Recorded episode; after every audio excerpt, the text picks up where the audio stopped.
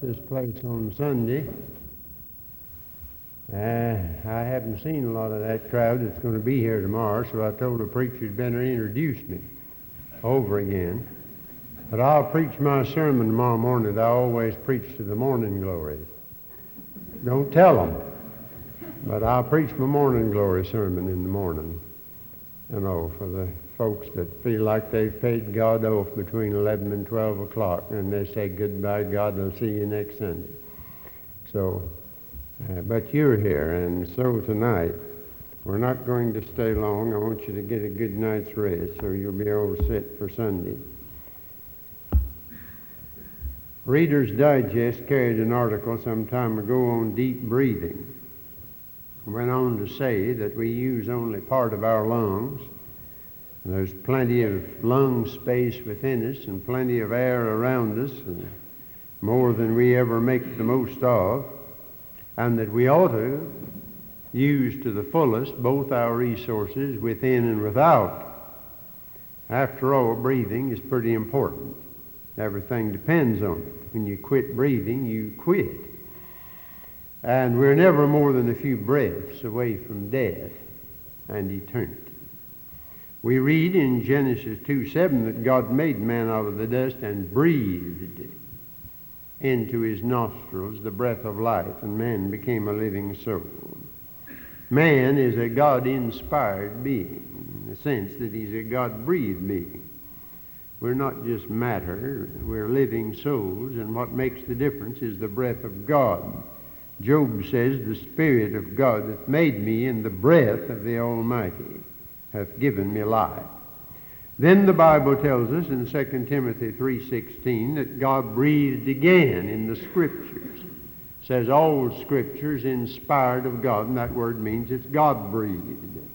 Now there's ordinary human inspiration in great literature and great music, but that's not this.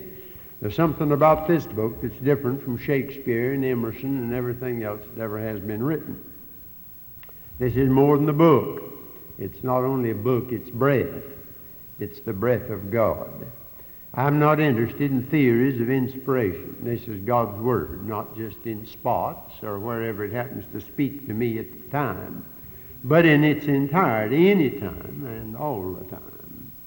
And uh, all of it is inspired. I heard of a businessman who was asked to preside at a religious affair, and he got a little mixed up in the terminology of the meeting. And when they'd read the scriptures, he got up and said, If there are no corrections or additions, the scriptures will stand as read. Well, I believe in that. I believe they ought to stand as read because there are no corrections and there are no additions. And God said, Cursed are we if we add to it or take from it. In John 20, 22, there was another breathing. He breathed on them, our risen Lord, breathed on his disciples, and said, Receive ye the Holy Ghost. Now that was prophetic because the Holy Spirit didn't come till Pentecost. Every Christian is God breathed because when he's born again, God breathes into him not merely the breath of physical life as he breathes into everybody, but the Holy Spirit and eternal life, and he's indwelt by the Holy Spirit. But there's also a breathing of the Holy Spirit for power and the infilling of the Spirit of God. The church is a God-breathed institution. And it's different from anything else on earth. It wouldn't have lasted this long if it hadn't been. No other organization could stand what the church stands. If any other organization had as few of its membership that supported it and backed it up and came to its meetings, they'd all go out of business. No secret order could make it. No labor union could make it. Nothing else could make it. Only the church, because the church is of God, and God's going to keep it here, and the gates of hell shall not prevail against it. The church is God breathed, but not all churches are empowered by the Holy Spirit for power and service and testimony. Over in the book of Ezekiel, you read about that vision of the uh, dry bones. You saw a valley full of bones, and they were very dry. And uh, it says that the Lord said to him, uh, Son of Man, can these bones live? And he answered, O Lord God, thou knowest. I've stood many a time on Sunday morning felt just like that. I've looked over the crowd and said, Lord, can, of course, I reverse it a little bit. Can these dry bones live? And then I felt like saying, Lord, thou knowest.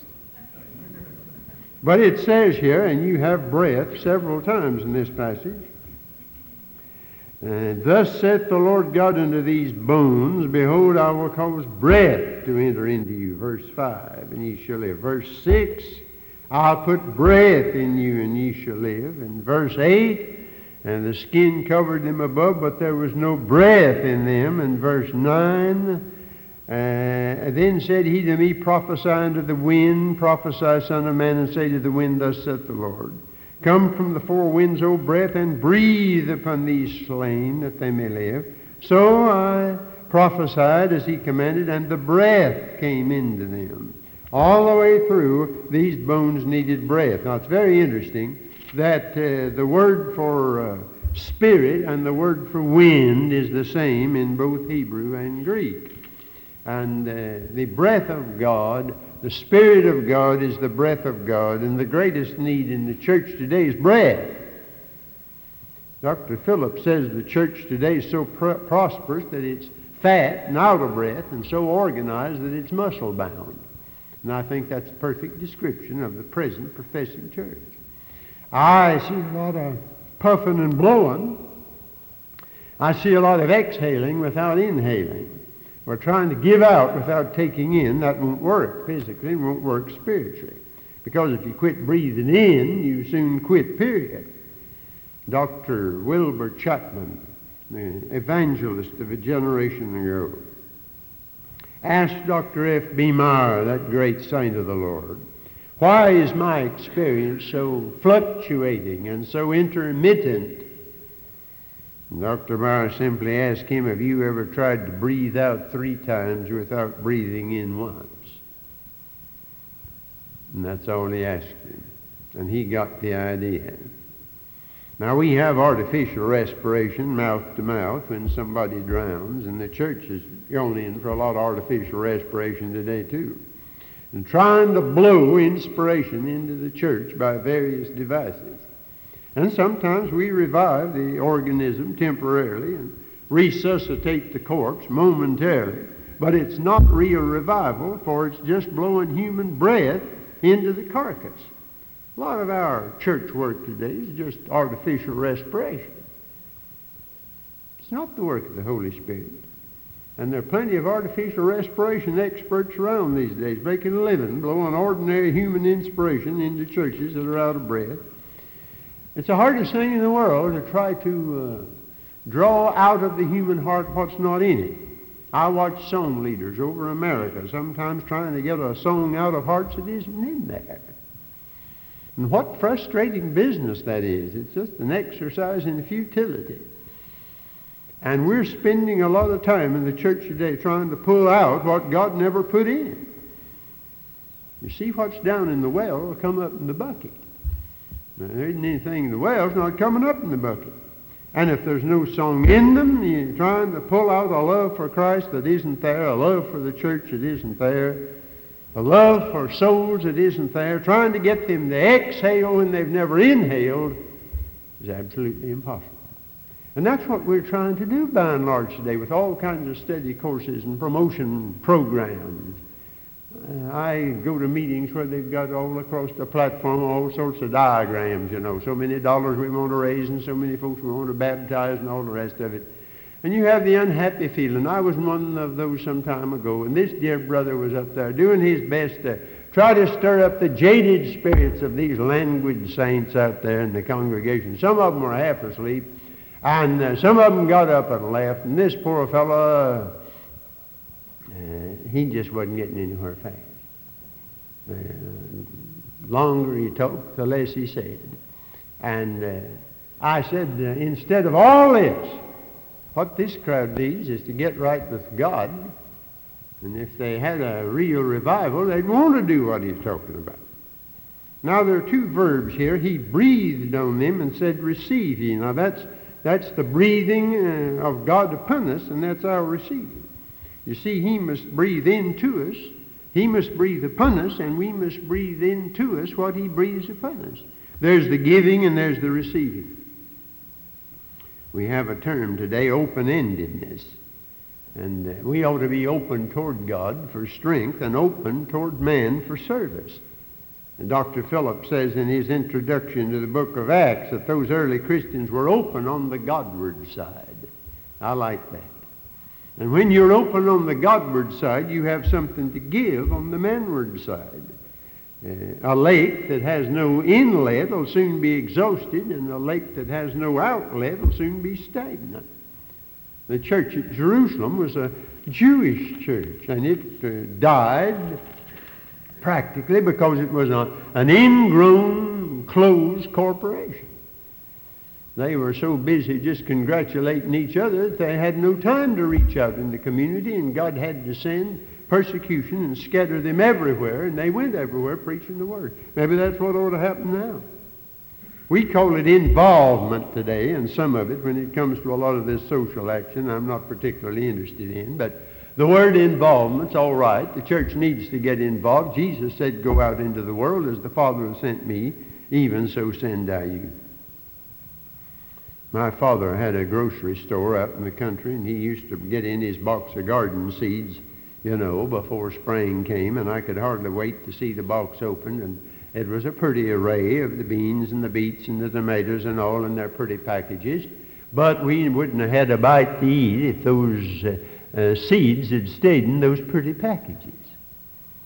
The packages had to be torn up and thrown away and the seeds put in the old dirty ground and die and come up again.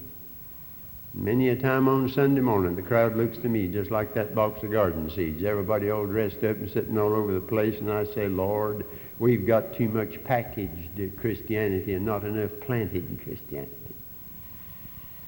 And we come out on Sunday, and in our pretty little packages, but we're not willing to be put into the uh, old earth, as Jesus said, except the corn of wheat fall into the ground and die, it abides alone. We're so fastidious today, we wouldn't touch this sinful world with a 40-foot pole. We're all willing to be missionaries after the world's been disinfected, but you're the disinfectant. You're the salt of the earth. It'll never get disinfected. If you don't do it, you're the agent God has put in this world to disinfect. Now, that doesn't mean the world's going to be converted because it won't. The world is not going to be converted. God never started out to do that anyhow. The world isn't going to be Christianized. It ought to be evangelized, but it'll never be Christianized. But the soul ought to permeate it. And when we're afraid to touch it, it has to be rubbed into. Salt has to be rubbed into whatever it's supposed to affect. Salt never did anybody any good in the salt shaker. It never does any good it gets out of the salt shaker.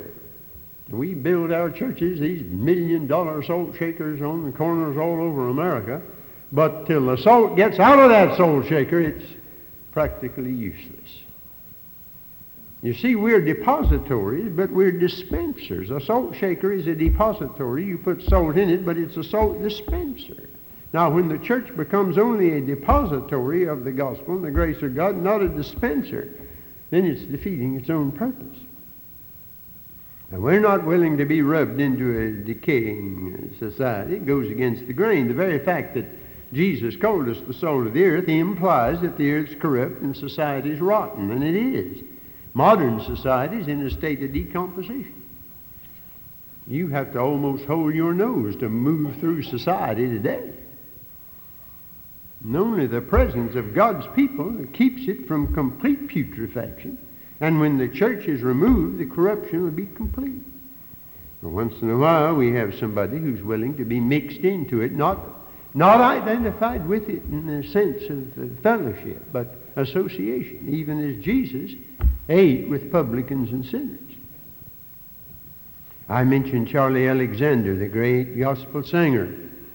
Charlie Alexander was a bachelor for a little more than the usual span, and uh, once he was in a meeting, and uh, people were kneeling at the front, and he noticed an elegantly dressed young lady come up and kneel beside some poor girl off of the streets who was a pitiful creature to look at.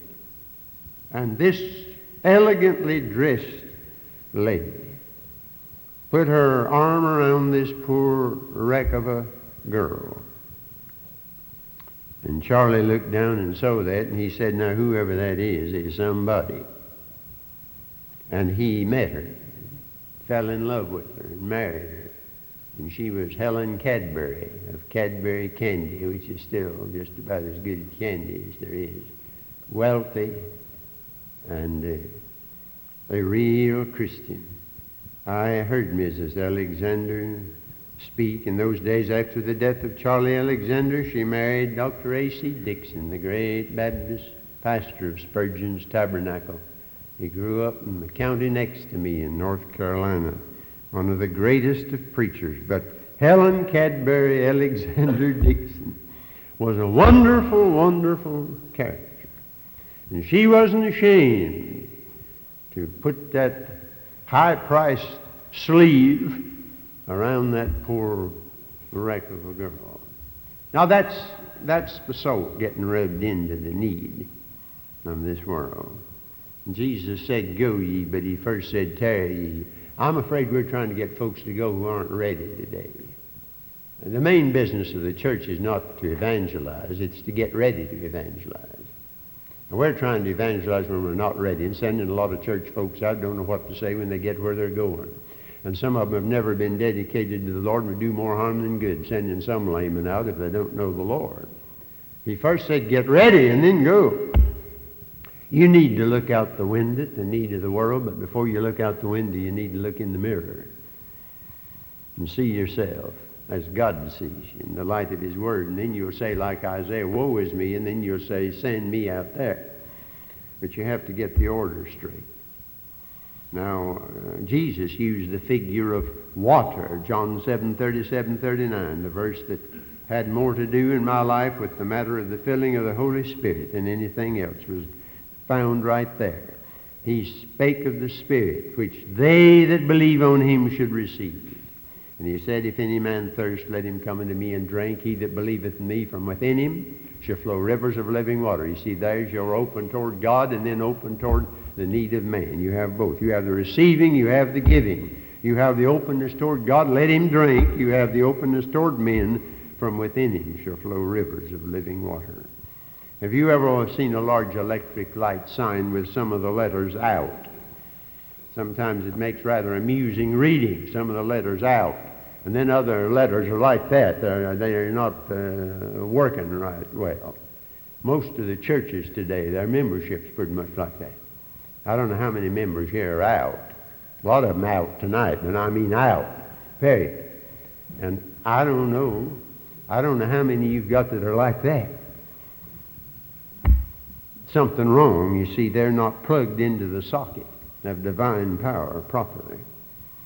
And that's the tragedy of these, these days. Now, my Lord said, if you will come to me, I'll equip you for what you've got to do. The church has to get out in the world. You didn't have to read Bonhoeffer to find that out.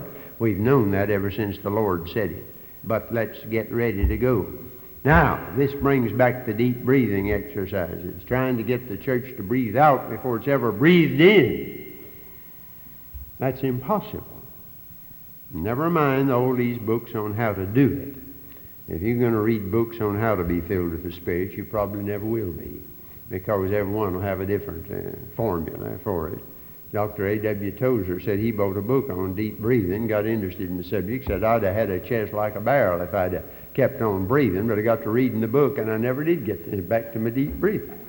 And I find that when you get hold of some of these books on how to live the victorious Christian life, how to be filled with the Spirit, one of them will have five steps and the other seven steps and another ten steps, and you'll get to stepping so that you never get anywhere. After all, just up and down, you know, not going anywhere in particular. So uh, uh, the most important thing is just to just to go at it the way that's most natural for you. I've read of a mother bear who was teaching her cubs how to walk. One of them, according to the fable, said to her, uh, Mother, which foot shall I put forward first? And the old mother bear said, Shut up and walk. And I think that's a very good rule for Christians today. You can worry about just how do I do it? Well, go ahead. Go ahead. By simple faith, and the Lord will guide you. And just as physically, now most of us live by short breaths. This piece in Reader's Digest said that. You know that. Why, you don't use most of your lungs. We gasp our way through life, most of us. And most Christians gasp their way through the Christian life. Just little short breaths of the grace of God when we ought to breathe deeply. That's why we've got spiritual emphysema and asthma and everything else because we don't breathe deeply of the grace of God. So we go through gasping. Now, we're living in a day of psychedelic emotionalism and LSD and trips into the world of fancy and hallucination, and some of it has gotten into the church, and uh, we're having some weird spiritual trances now, and churches are split by extremism about the gifts of the Holy Spirit. And then there are some folks that put experience above the Scripture. I ran into a group a couple of years ago that uh, emphasized giving your testimony instead of reading the scripture. Said, when you deal with somebody, don't read the Bible to them. That's too preachy. Tell them what the Lord's done for you. I believe in telling what the Lord's done for you. But my Bible says faith cometh by hearing, and hearing by the Word of God. It doesn't come by your experience. It comes by the Word of God. Don't tell them what's happened to you. First of all, you tell, you tell them what God says. Now, if what's happened to you corroborates what God said, that's all right. But begin with the Word of God. And any movement that makes the Holy Spirit the figurehead is eccentric because the Holy Spirit was never meant to be the center of any movement. That movement is off center because the business of the Holy Spirit is to glorify Jesus Christ. He never came to this earth to put himself ahead of the procession. He shall testify of me, Jesus said. We have a good many hungry hearted preachers and Christians today seeking a deeper experience of God, like a drowning man grabbing at a straw.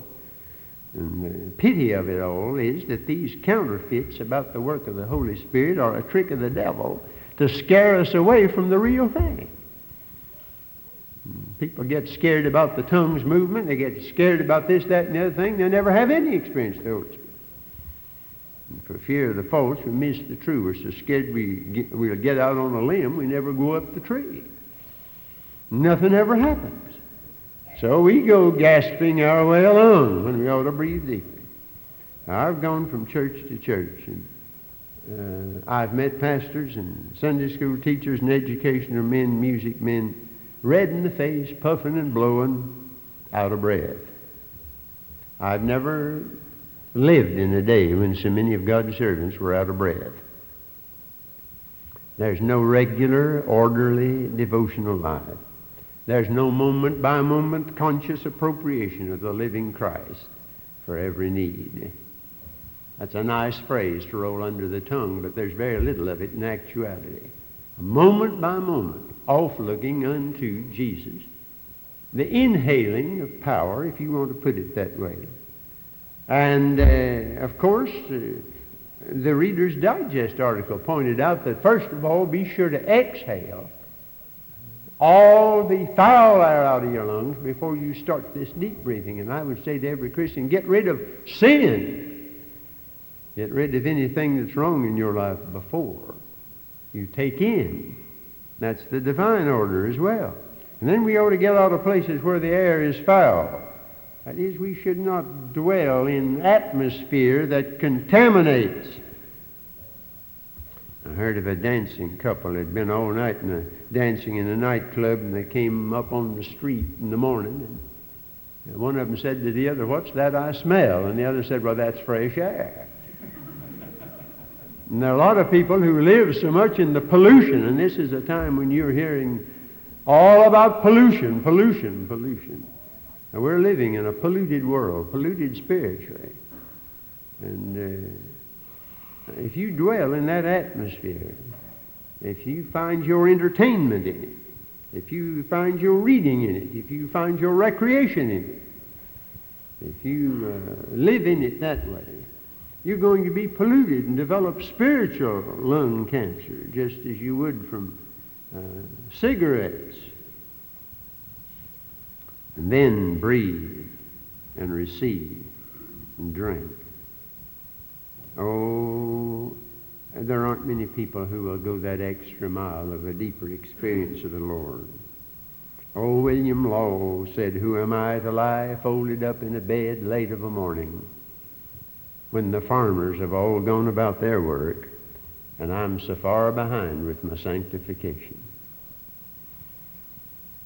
You know, it may mean getting up an hour earlier. It may mean dispensing with the funny boys on television. We had a great evangelistic conference uh, with uh, Stephen Olford preaching, and he got under the hides of a lot of Baptist preachers. And I know some that gave up the funny boys and got up earlier to pray. And it made a difference. You can't have everything. But if you are willing to give God enough time, it'll make a difference. I, uh, this last uh, summer, I was preaching to a crowd of Baptist preachers in eastern Tennessee in the mountains, way out there deep in the mountains. And every morning I got up and headed for the top of one of them. They didn't believe I'd gone up there when I told them. But I was tempted part of the way up there to come back because I'm not as young as I used to be, but something said, no, there'll be a break here somewhere and you can see out. And I kept on going and I saw light after a while. We came to a place where the whole country down below broke upon my vision. And I said to myself, the difference is worth the distance. And there come times in the Christian life when you're tempted to be just another ordinary Christian. You say, well, I've gone further than a lot of them. I'm going to stop here. But you didn't get through. But blessed is the man who keeps on pulling when the pulling's hard. When the devil tells you that you've had enough, go back, take it easy, quit reading the Bible, go to bed instead of praying, and so on. But the man who presses through a little further will find that the difference it makes is worth the distance. Don't you remember old Elisha when Elijah was going to be translated? Well, Elisha went with him. Elijah came to Bethel and said, Now I'm going there and uh, you go on back. Know, he said, No, I'm going with you. I'm going to Jericho, yeah, but I'm going to go with you. I'm not going back. I'm going over to Jordan. Old Elisha said, I'll be there when you get there. Well, they had a bunch of seminary students along beside the road, it says, and it didn't say seminary, but amounts to the same thing as School of the Prophet. And these boys were good boys, but they weren't about to go on, you know. They, they asked questions and said, Do you know your master's going up today? And old Elisha said, Hold your peace. And that's a good thing to say to these fellows that never go anywhere but stand along the road and want to talk about it, but they never know anything about it. Well, Elisha said, I'm going through. I'm going to be there when it happens. And those boys didn't believe anything had happened anyway. They said, better send somebody out, out to look for Elijah. Maybe he's got lost in the mountains somewhere. That sounds like a seminary student, doesn't it? And old Elisha said, I'm going through. And when he got over Jordan, and the horses and the chariots came for Elijah, you know what happened? That old mantle fell on Elisha. And he was ready for business. There aren't many people today that will dare to rise above the average and go that extra mile. And breathe deeply. You just say, well, I'll gasp along like everybody else. I mentioned Dr. F.B. Meyer. He was a man who was truly filled with the Spirit. In 1887 at Keswick in England, he said we'd had a conference all week and everybody was worn out and I was too tired to pray and too tired to feel and too tired to think, too tired to do anything. And yet, I realized there was a need in my life and I didn't know what to do. And said, I climbed a little mountain and I said, Lord, I'm too tired to pray. But I still realize I need something. And it isn't gained by long prayers. What shall I do? And the Lord said to him, in his inmost soul, he felt that God said, just as you took me for forgiveness a long time ago and salvation, so take me for whatever you need now.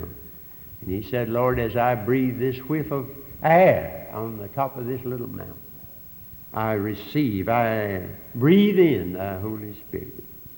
And when he went back down the mountain, some of them asked him what had happened and so on. And no particular feeling. He hadn't gone up there for feeling, he'd gone up for feeling. That's what old Lynn Broughton said when he went forward in a meeting of another denomination. And he was a Baptist. And some folks thought he oughtn't have gone forward, but he meant business. He settled with the Lord. Well, I'm not laying down any one, two, three, four, five for you to do, but if you get serious enough, you'll get through. You don't have to outline steps. When I went to Charleston as pastor, that old, old church that was organized in 1683, with all its history, its doors to every pew, and its quaint old pulpit, and the fact that some of its first members had been converted under George Whitefield. I was smitten with a sense of my need, and I didn't know who to go to. I didn't know any preacher to talk to. I was uh, not married at that time. I couldn't talk to a wife about it. I didn't know who to talk to except the Lord. There was a dear old saint in town, Granny Russell. She knew God.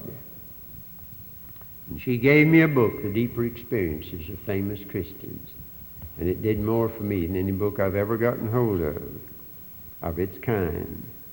And I took it back to my room, and I couldn't go to sleep till I had read it, and then I couldn't go to sleep because I had read it.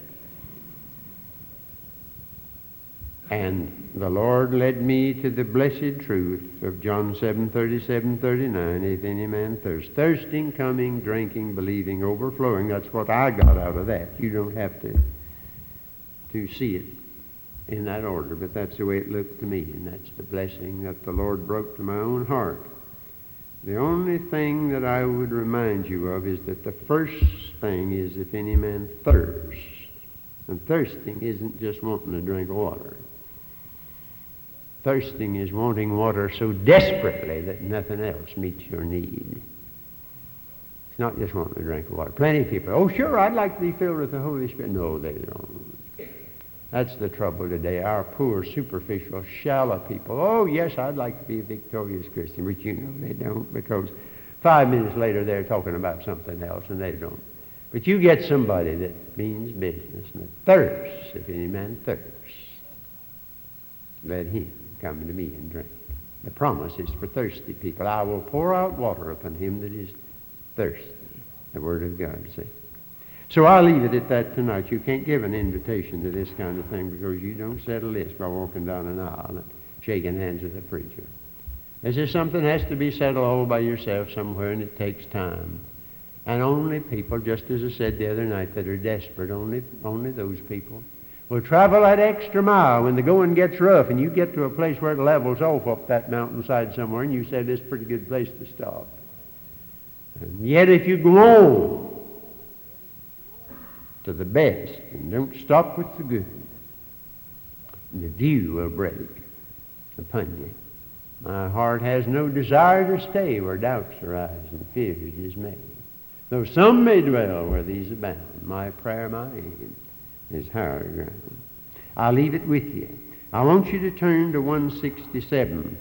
As a rule, we don't know that song. We know the other one, 174. They're both written by the same man, and uh, Mr. McKinney wrote the music to 174, and Mr. Jackson the other. And uh, but I kind of like 167, and we you're good enough singers. You you can sing it anyhow. Maybe the maybe the instrumentalist would play it over once for us to kind of get the go of it. 167, it's a prayer, and I want you to uh, think seriously because it it's exactly what I'm talking about. Breathe on me, breath of God. Fill me with life anew that I may love what thou dost love and do what thou wouldst do. Would you play it for us, please?